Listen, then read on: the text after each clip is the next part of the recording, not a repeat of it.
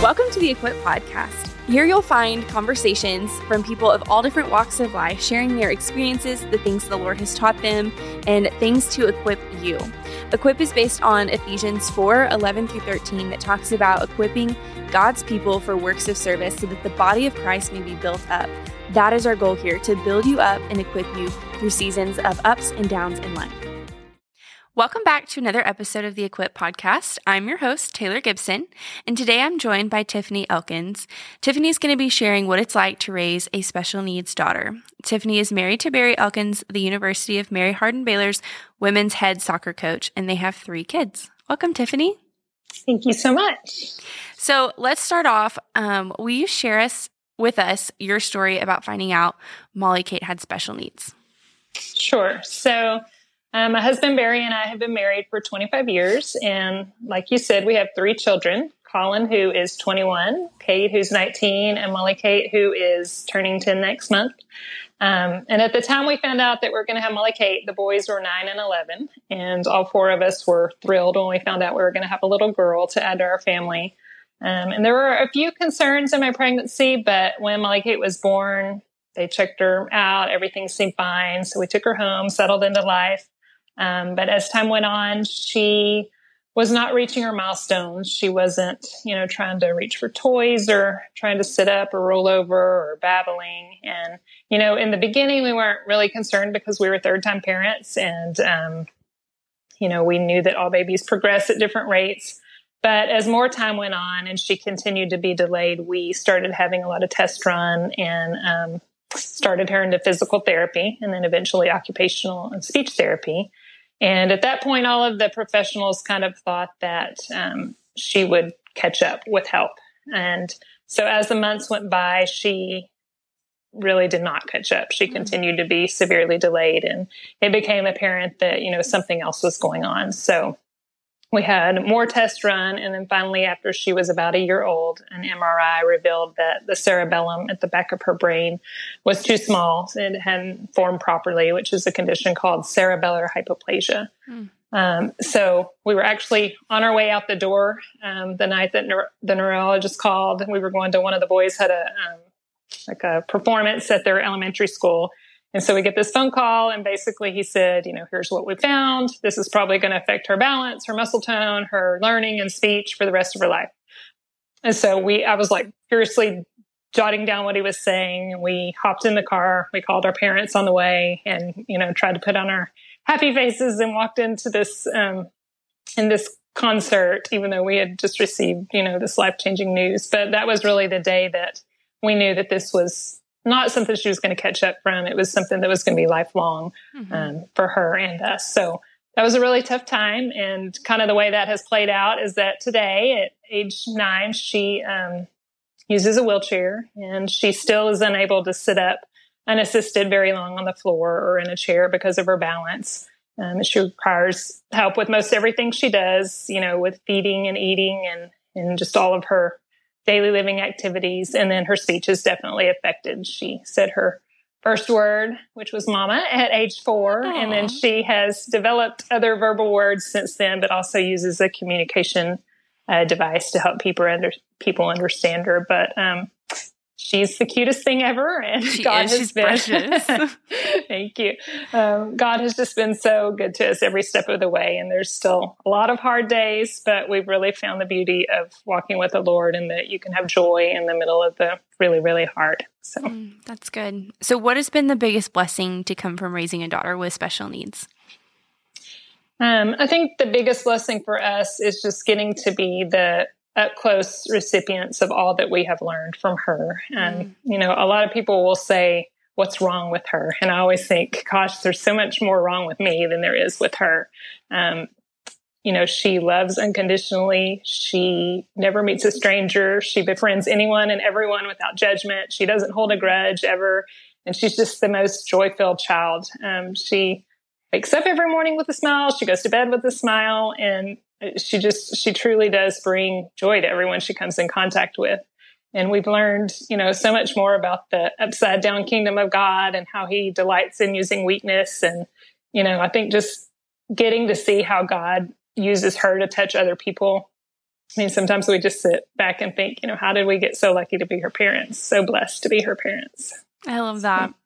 What is it like to parent a child with special needs or disabilities like Molly Kate's while also parenting children that don't have that kind of disability? Yeah, that's a great question. And I think this is something that is definitely on my mind all the time. Um, and I think in talking with other friends that are raising child children with disabilities, um, it's something they think about all the time too. You know, are we doing enough for our other kids? Do they know beyond the shadow of a doubt that and I'm going to cry. I'm a crier. I'll just warn you in advance. Um, but do they know beyond the shadow of a doubt that they are loved and valued just as much as the one that takes up all the time and the energy and the resources? Um, because, you know, they've had to sacrifice a lot for their sister over the years, but, um, just like anything, there are some really great things that have come out of that. Um, you know, just what they have learned and who they are and who God is shaping them to be in light of of their sister. Um, but there's also some really hard times. Um, you know, they all have needs. All three of them have needs. They're just different and their mm-hmm. needs that, you know, we want to meet. But definitely over the years, we've tried to spend individualized time with each of them. Um, back in May, we, we worked really hard to make a lot of arrangements, um, for Molly Kate so that we could take a trip with just the boys to spend some focused time with them and you know they're in college now, and so um, I try to you know schedule lunch dates or buy concert tickets or things that you know that they will especially enjoy, where we can make a point just to have that individualized time with them when we're not focused on caretaking. And, you know, when they were growing up, we always tried to say yes if they wanted friends or have a party at our house. We wanted to be the house where they were, even if, you know, there was medical equipment all over the place, or if Molly Kate needed to go to bed early, we always tried to make it work because it was their house too. And so, yeah, it can be a hard balance and something that weighs heavily on our minds for sure. But, you know, we do our best and we know that God is using her disability not only to teach and change us as her parents, but her siblings as well. Mm-hmm. Well, it's so sweet to watch them interact with her. Like they just love her. It's yeah. Precious. Yeah, they really do. they do. So, what do you do when you start feeling burned out? It's kind of hard. I mean, you mentioned you were able to get a vacation with your boys, but mm-hmm. what do you how do you combat those feelings? Yeah, it is really hard because there's not much of a break. Um, in a lot of ways, you know, it's like having an infant for 10 years and then there's a lot of people that have done it for much longer than us. You know, mm-hmm. you with an infant, you eventually know they're going to grow out of the stage of needing help with every single thing, but um, but for us, it's it's twenty four seven, and um, so I think that Barry and I are really good about giving each other short breaks when the other one needs it. Um, and like you know, we said we saved our pennies and went on the off season uh, to the beach with the boys before summer started, which was a good break because going into the summer when she's out of school, you know, it is uh, is a lot more caretaking, and thankfully we have some help with that. But um, that kind of gave us a boost, you know, a kind of rest going into that. Um, but I think that something too that God has really been teaching me recently is that, you know, I can go get a break, I can have some me time or whatever, but it's only going to provide temporary rest. And, mm-hmm. you know, I'm going to be just as tired the next day or two days later. And so he's continually just been reminding me that my true rest is in him and that, you know, I need time in his word and not because it's something I need to check off a list, but because my soul needs that. Mm-hmm. And I just find that I have such a better outlook on our situation and my exhaustion when I am abiding in Him. And so I think finding time to be in His Word, and then, um, you know, even if, you know, like to take a walk and just listen to praise music that um, recharges my batteries and, and refocuses me a lot of the times because um, truly He is where I'm going to find true rest. Mm-hmm. So. Yeah, that's good. Well, and I saw y'all are really involved in your church. You talk about your church on Facebook a lot. Um. So, how have people from the church, from the community, supported you over the years? Yeah, we have been really, really blessed with um, family and friends who have prayed for us, brought us meals, and helped over the years. One of the biggest acts of love um, was that when Molly Kate she got her first wheelchair, it was a power chair when she was two and our uh, my neighbor from our church and several other church friends organized what was called the 5K for MK. It was a 5K where um, they had a race and a silent auction, and um, a lot of people donated to raise money for a wheelchair accessible van for us. And you know, the cost of those are just astronomical, mm-hmm. new or used. And so that was an incredible outpouring of love, and it's something that I still think about every day when I load her in the car. Um, but you know, our church has provided. You know, before she had a wheelchair and she was unable to sit up, you know, at age one and a half or two, they provided special chairs so that she could sit with her friends in Sunday school. Um, so many things like that.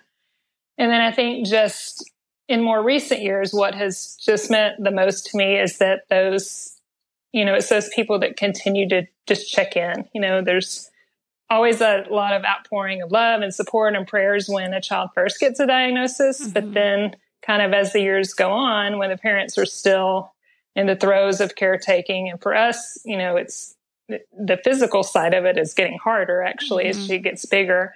Um, you know, it's just the friends that check in every week or two just to let us know they're praying, they love us. And even if they haven't lived this life, just knowing that they're seeking to understand and letting us know that they're here for us, um, that has really meant the world to us. Oh, that's so good. Now, you posted about this recently on Facebook, so I wanted to ask you about it. What mm-hmm. role do you think those with special needs can play in the church? Well, as you know, I'm very passionate about this topic. Mm-hmm. Um, first of all, I believe that the special needs community is a huge unreached people group in our mm-hmm. churches. Um, they say that somewhere around 20 to 25% of uh, the population in the United States is disabled. And so um, I believe that should be reflected in our churches because these families need the gospel. Um, you know, everyone needs the gospel, but I just can't imagine walking this road without the hope of Christ. Mm. And so I'm very passionate about disability ministry, but um, also it not being just this thing we do, like, oh, here's this group that we just help.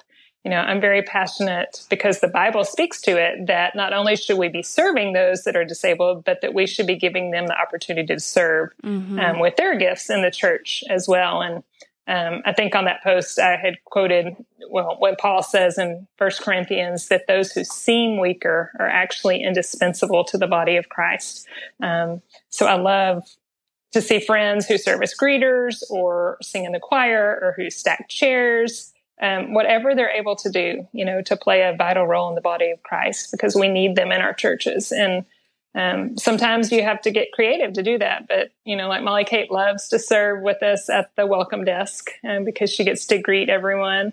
And she's been on several youth choir mission trips with us when we've gone as a whole family. And I remember one year, um, her job was to hand the empty boxes to our pastor who was breaking them down. Um, it, it, but that was her job to get to hand those boxes. And she took such delight in having a role to get to be a part of what everyone else was doing. And so, um, you know, I think first we have to make our churches welcoming to those with differences. We have to make them accessible so that mm-hmm. people can access our buildings. And then we need to not only serve families, but to give them a place to serve as well.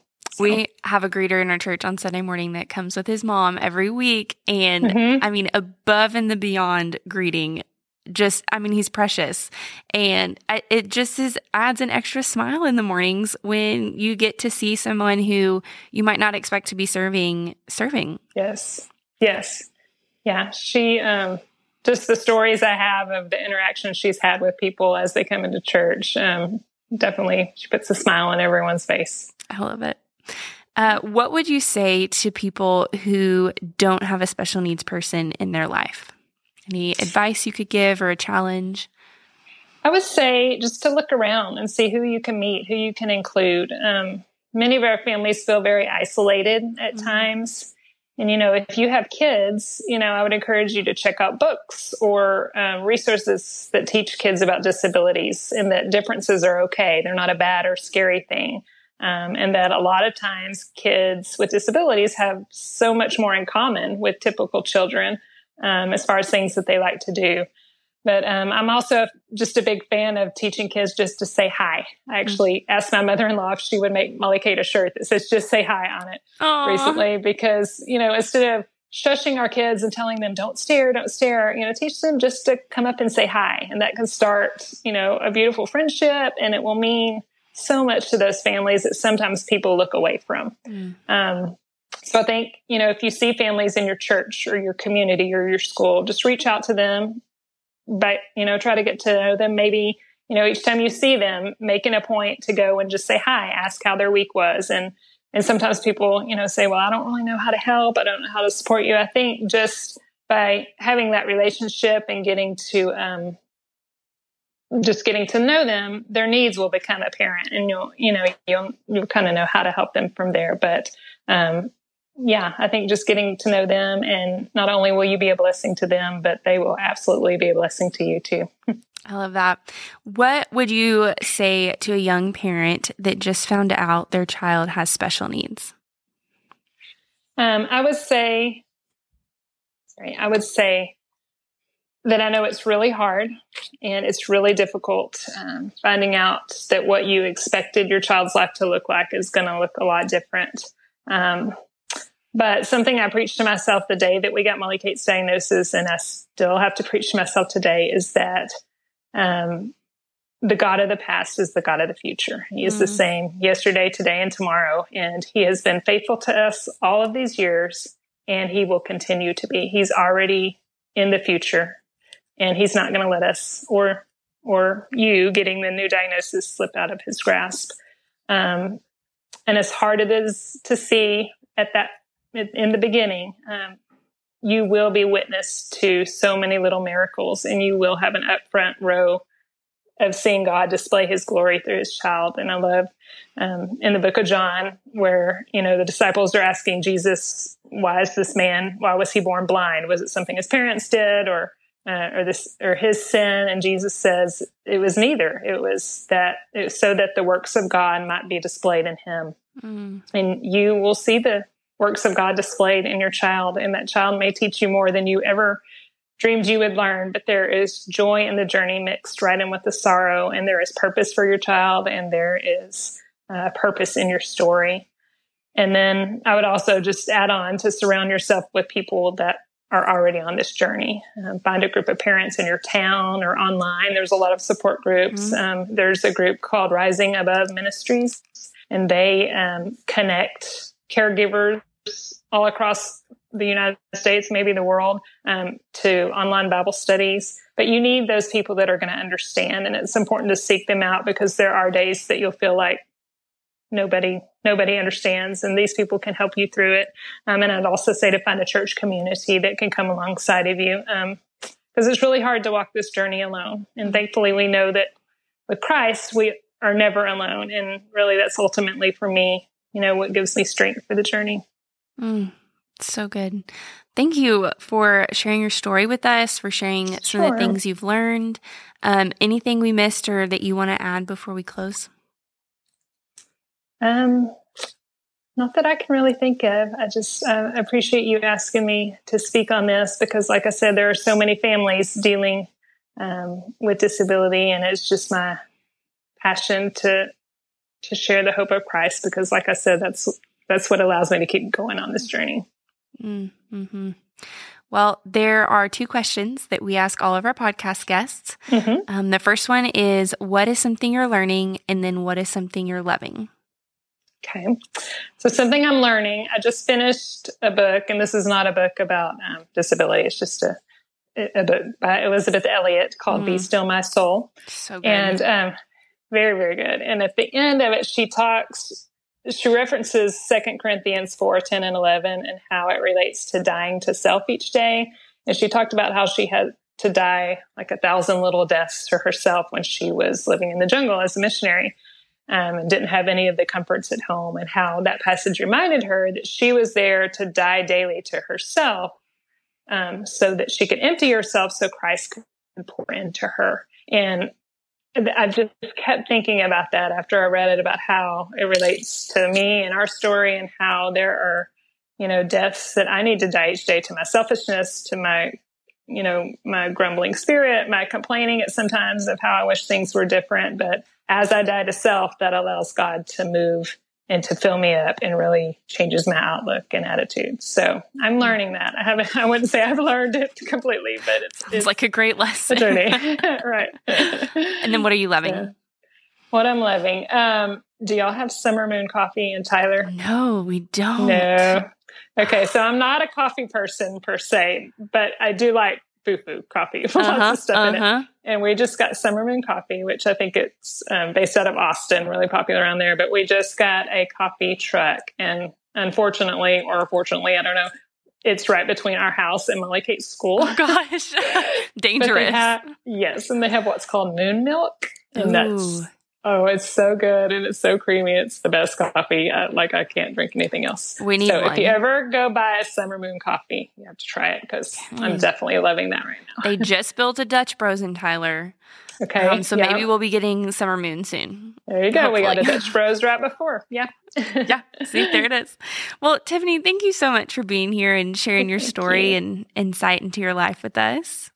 Thank you so much for asking me. Thanks for listening to the Equip Podcast. Be sure to subscribe to be the first to know when a new episode drops. And follow us on social media to stay connected. We're at GABC underscore women. See you next time.